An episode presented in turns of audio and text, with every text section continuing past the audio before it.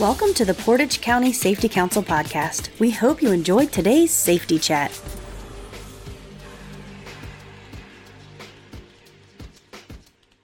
Hi, it's Mike with the Portage County Safety Council.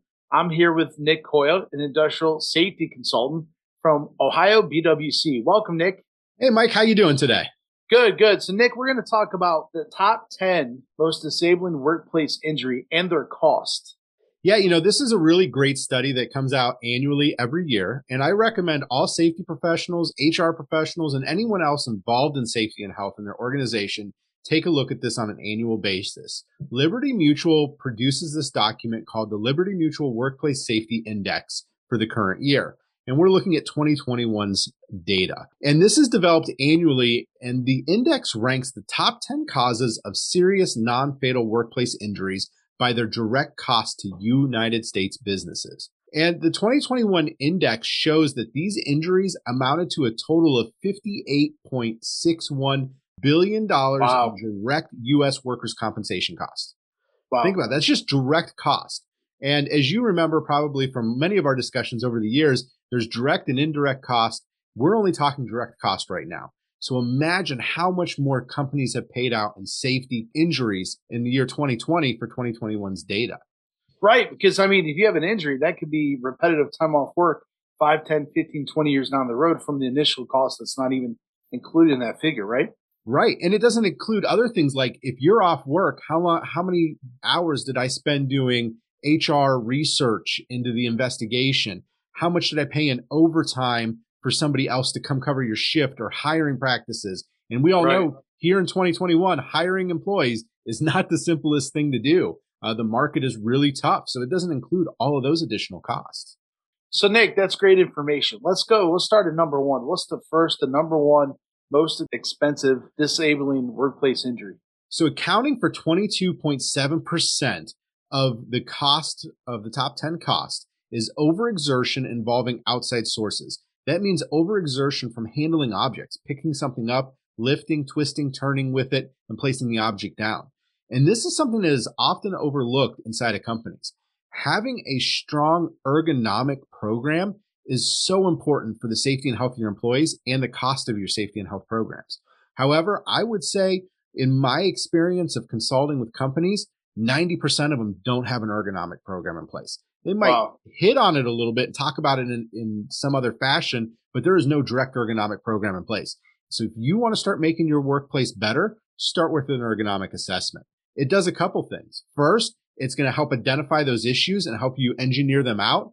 By engineering them out, though, your work cells become more effective, which means you're going to improve your production numbers and you're going to improve quality because you're going to have less chance for mistakes. It is. You're talking. I'm looking at the stats up here on the screen, Nick. It's just amazing. How much do you think fitness and good health practices in general would help prevent this cost? It just makes me reemphasize how much we should be promoting those uh, workplace health and wellness programs. Yeah, and we know here in Ohio we are not in the top ten of the healthiest states in the country. Right. Uh, we're much, much lower than that. And that's why we have the Better You, Better Ohio program and why we're continually pushing health and wellness in the workplace. A healthy worker is injured less, returns to work faster, and their claims cost are much, much lower. And this is just another way of showing that. If we're healthier and we're more flexible, we can handle these overexertion injuries better. And I would assume some of these are preventable too through even uh, pre-shift stretching programs and just simple things that don't take much time and money. Yeah, yeah, that's that's another great way that we can help control those costs. The biggest piece, though, honestly, is proper ergonomic setup of your workplace. We have this tendency to do things that are simplest for us. So if I'm going to grab a box of screws every five minutes and I'm going to grab a motor every four hours, what am I going to put on the center shelf? I'm going to put the box of screws because it's convenient for me, even right. though it's the lightest item. I'm going to put that heavy motor on the top shelf or bottom shelf because I don't need them as often. However, that leads to overexertion, which leads to $13 billion in injury costs here in the United States. Wow, that's crazy. That's one almost 25%, almost one out of every four of the top 10 is an overexertion. So, Nick, what's number two? So, number two is another one that we can easily work on, and it's really important here in Ohio, which is falls on the same level. Slips, trips, and falls are an issue. We talk about this at Portage County Safety Council all the time, and I talk about it with my customers. Number one, what does your work area look like? Are you doing routine audits of your work area to make sure slip, trip, and fall hazards don't exist? And more importantly, it's, I get that it's September right now. We're enjoying fair season, but right around the corner is, is Ohio winters. And Ohio winters means slip, trip, and falls outside. How are you controlling the snow and ice in your workplace? Because that accounts for 18% of your claims. Slips, trips, and falls is an easy piece that we can spend some time on and improve in our workplace to reduce our overall costs. You know, for some reason, Nick, when we think about falls, we always think it's from top down. Falls to the right. lower level, which is number three, and we'll get into that. But but we sometimes I know we slips and trips, we get that, but falls, you don't really think about that from it's like if I climb up, I get there's a fall risk. But if I'm right. walking that it's just okay, there's a slip and trip thing, but I don't really think about falls too much. But this is the number two, almost eleven billion dollars in cost for the employment. Think of how much raises or how many other things that could have been with that money instead. So on to number three, falls to lower levels. Yeah, so this is when we're working on elevated surfaces, be it working it from a ladder, from a man basket, or just on a secondary story, story level of a factory where maybe we have a mezzanine and we're storing equipment and we don't protect people from falling down there. Ladder falls happen way too often, and even step ladders. Those can be catastrophic injuries for individuals. So falls to lower level, which means one story or more, accounts for 10.7% or $6.26 billion annually to businesses. We need to have better ladder safety programs. And that's why OSHA revised that code recently and are really strict on their inspections. What does your ladder safety program look like? And what does your fall arrest system look like? Construction's another area. When I look at contractors as I drive around, you know, and I have my safety hat on, even outside of work, I see roofers all the time not in harnesses. Even residential roofing, you need to be tied off because you could fall off that roof. Yeah, I'm going to skip down to number seven just to include it because if you look at number two, number three, and number seven, so falls on the same level. Number three is falls to lower level, and number seven is slip, slip or trip without a fall. Just slip, trips, and falls in general is literally a third, around 33, 34 percent of of the top 10 injuries. So if we just address one thing and our toolbox talks every week or every day, however we do that at your facility, it, it's this is a big deal. This is literally 33% of the cost. One third of all your costs are going to be related to slip trips and falls. And this is not just isolated to these statistics we see here, you know, oh, well, it's the big companies that are causing the cost driving factors and those things. I'll tell you from my experience, as we work with new customers, we run a loss analysis tool on that company from a state perspective, and we look at their specific claims. And 80% of the time, eight out of every 10 visits that I do, overexertion um, is the classification code that's driving the majority of their cost. And, and from the BWC standpoint, overexertion includes slips, trips, and falls because it's usually where we get the strains and sprains is because of slips, trips, and falls. So this is prominent here in the state of Ohio also as a common factor. That's crazy. Number four, struck by an object or equipment. So this is being hit by an object. And, you know, I just recently worked this with another customer. They were moving a piece of equipment, trying to get it in place the, the equipment slipped and it smashed their hand. We're, hmm. we see this often all the time. We see moving parts. We're not guarding things correct, correctly, or we don't have the right procedures in or didn't think about how we're doing the setup. And so these are struck by objects or equipment is a common thing. Another 9.6% or $5.61 billion of cost for a company. And number five is similar to number one, Nick. What is number five? Yeah, so number five is overexertions or bodily reactions. Once again, if we start thinking about the ergonomics of how we do things, how we're overexerting this, and this is just how we're moving in the day, you know, there's so often we create these awkward postures for the workplace. It's because, you know, it's more convenient just to leave things where they're at, or, you know, maybe we're going to squat all day and not give them some type of um, a stool to sit on, whatever it may be. We put everybody in these awkward work positions, and then we wonder why we have these claims. And sometimes these claims don't happen today. These are the ones that slowly build over time. And it may not happen today or tomorrow or even five years from now. But 10 years from now, I've done this job for so long in these awkward positions. Now I need a shoulder replacement. I need a knee replacement and it gets really expensive.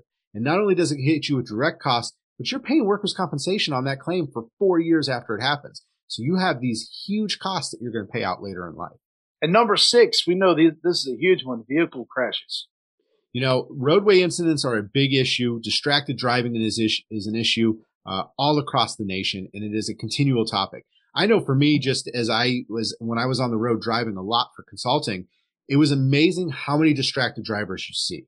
You see people on their phones. You see people um, having conversations with other people. You just see them just kind of staring off. And there's so much distracted driving out there that there's a focus in on that a lot by a lot of the highway patrol divisions too. It's almost, and we, I think we talked about this in another presentation, Mike. It's as, as distracting driving is as bad as drunk driving. We, in fact, there's a focus by a lot of patrol divisions now on distracted driving. Like we used to have DUI checkpoints. Now we have distracted driving corridors where we're trying to get people's eyes back on the road, off of their phone, and paying attention to what's happening in the workplace. I remember driving the last few years to 76 headed toward Akron. Every Monday I had to go into a, a satellite office there. And it was amazing some of the people what they would do. And, uh, you know, try to reduce. I know I get text messaging, I get all that people on their phones, but I saw people like literally read books like where the speedometer is while the steering wheel looking yeah. down at the book. I saw someone watching the movie on the laptop. They had a laptop on a desk and the person was weaving left to center. It's no laughing matter, but I was, it was just incredible. And I'm like, this, this little like Honda Fit type car was going in and I'm like, what's going on? I was like, is this person having a stroke, a heart attack? And I pull up and kind of take a look and it was, it looked like a, a college age student watching a movie on the laptop. I was blown away while they're yeah. driving on a highway doing like 15, 20 below the speed limit, weaving in out of the lanes. Unbelievable. It, drives my wife crazy nowadays, but I don't take the highway anywhere. We take back roads everywhere we go because I've taken the stance of I'd rather get in a motor vehicle accident at 40 miles an hour than 80 because these people not paying attention. I've had so many close calls on the highway where I look in the rearview mirror and we're all stopping for some hazard and they're still doing 80 miles an hour and they're shooting off into the median trying to avoid people because there's so much distracted driving. And that's why that accounts for $3.16 billion in workers' compensation costs. That's just the injuries. That doesn't even include all the costs that they have to pay out for the damage to the vehicle, to other people's vehicles, and all the lawsuits that ensue. Wow. I didn't even think about that. So if you, you accumulate the total loss damage, the cost there, it would have to be up there probably number one. I just would imagine. So, yeah. but but number seven we already talked about slip trips and falls or slipper trip without a fall. So let's go to number eight, Nick. What's number eight in the list? So number eight is struck against object or equipment. So this is where we're colliding with objects in some fashion. Maybe this is part of that slip, trip, and fall, and we fall into the machine, or we we strike the machine as we walk around it. Uh, I remember, you know, early in my career, I had an employee who had this pretty serious gash in his head, and we had to get stitches for him because he was working in our utility tunnel and we had uh, L brackets down there to hold up the utilities that ran through. And he was just having a conversation, not paying attention, and he walked right into the L bracket, ended up with 10 stitches in the side of his head from that. So those are little things, low hanging fruit that if we're doing our due diligence and we're doing safety audits, we should be catching those and fixing those. Those are easy ones, low hanging fruit that you could fix. And I do that at home all the time. I need to get some safety posters for my bathroom and different things when I walk around certain areas of my house. That's that's good information. So where are we at? We're at number nine. Number, number, nine, nine is our caught in or compressed by equipment or objects. You know, these are just really bad injuries. Um, you know, they're, they're very costly injuries. And this is because we don't have proper machine guarding. I don't care if your equipment was built today or 100 years ago. If you've made modifications to it, it's got to be up to the newest machine guarding standards. And really, you need to remember this over, under, around, and through. If I can find a way to purposely get over, under, or around the guard and get to the point of operation, it's not guarded properly. And that's really what I tell my customers to do. When I walk around and teach them how to do safety audits and I'm auditing them, I ask them, how do I purposely hurt myself? I know that sounds crazy, but somebody's going to find a way to do it. I had a customer who had an employee who lost two fingers because they thought the machine was properly guarded and it was guarded really well. However, that employee knew that it took 10 minutes to shut down the machine, clear a jam, and restart it to get it going, which hurt production. So he found if he laid on his back and crawled under the machine, he could wiggle his hand up in there and knock out the part with his fingers, and then the machine would start cycling again. And he had done this multiple times and been successful. However, one day he was a little bit slower than the machine was and lost two fingers in that case. Oh, ouch. That's terrible. Yeah. So we wow. got to think about that. You got to look at how could somebody purposely hurt themselves what's the workaround going to be for that? Poor guy probably didn't even thought about it. Oh, I've done this a thousand times, and one time it got him. You know, that's why I tell people your injuries are an inverted bell curve. Your newest employees are going to be hurt because they don't know what they don't know, right? They're new to the job. They haven't seen the job long enough to know that hazards. And your, your most senior employees have a high rate of injury because they've been here so long that we've developed bad habits and shortcuts that just grow and grow and grow until we have an injury. So really, it's your middle employees that are doing a great job. It's this inverted bell curve of injury. Awesome. That's good information. Number 10, last one, Nick. Repetitive motions invo- involving micro tasks. That's doing the same thing over and over and over again. You know, that's that employee who's turning that wrench to tighten down four bolts on the top of a motor, sending it down the assembly line and doing it again. It's very, very small tasks that they repeatedly do. But that results in injuries. Uh, in fact, when we had our safety intervention grant uh, program in place, I helped a company resolve a major issue. They were on the road for repetitive motion disorder injuries, this type of claim um, in the future because they had a very repetitive task. But the task was so repetitive and so hard on people's elbows that employees were actually quitting. Their retention wow. for that job was five days, and then somebody would quit. Wow. Five days and somebody would quit because their job was to pull out plastic uh, slack inside of uh, jars. So the jar would come off the line. You take a pair of pliers and rip it out. Grab the jar, rip it out, and that's all they did all day long. Their arms hurt so bad at the end of five days, nobody lasted. So their their retention w- was low. Their advertising, their interviewing, their training costs were skyrocketing. They were losing so much money on this. So not only does this help you reduce those injuries by getting rid of it and automating those processes, but it also reduces the cost of those claims in the future. Nick, this has been fantastic information. But before we get off here, is there any final thought you have for our members that may be watching or listening to this on a podcast? You know, if you take a top 10 list like this every year and just walk around your facility, you can identify at least one of these, if not all of these that exist. Do that, and it doesn't have to be fixed today. Set up short term and long term goals on how you fix that, and it slowly progresses towards making that. But also making these changes, any of these, creating these safer environments is going to change the culture of your organization. And that's the true key to success and safety. It's not the programs, it's not the training, it's the culture. And having a routine inspection process and making this part of what you do and eliminating these pieces and creating a safer work environment will reduce injuries, retain better employees, and attract better employees. And that is a recipe for success. Nick, perfect. Couldn't have said it better myself. Thank you so much. Everybody out there, thank you for listening. Subscribe to our podcast, like and share that information, and uh, download the apps. You can get an Apple Podcast, Spotify, Pandora, Google Podcast app. It's on iHeartRadio, Alexa, everything, everywhere you want to get it. Information going right to your phone. Everybody out there, again, thank you for listening. Subscribe to that podcast and be safe.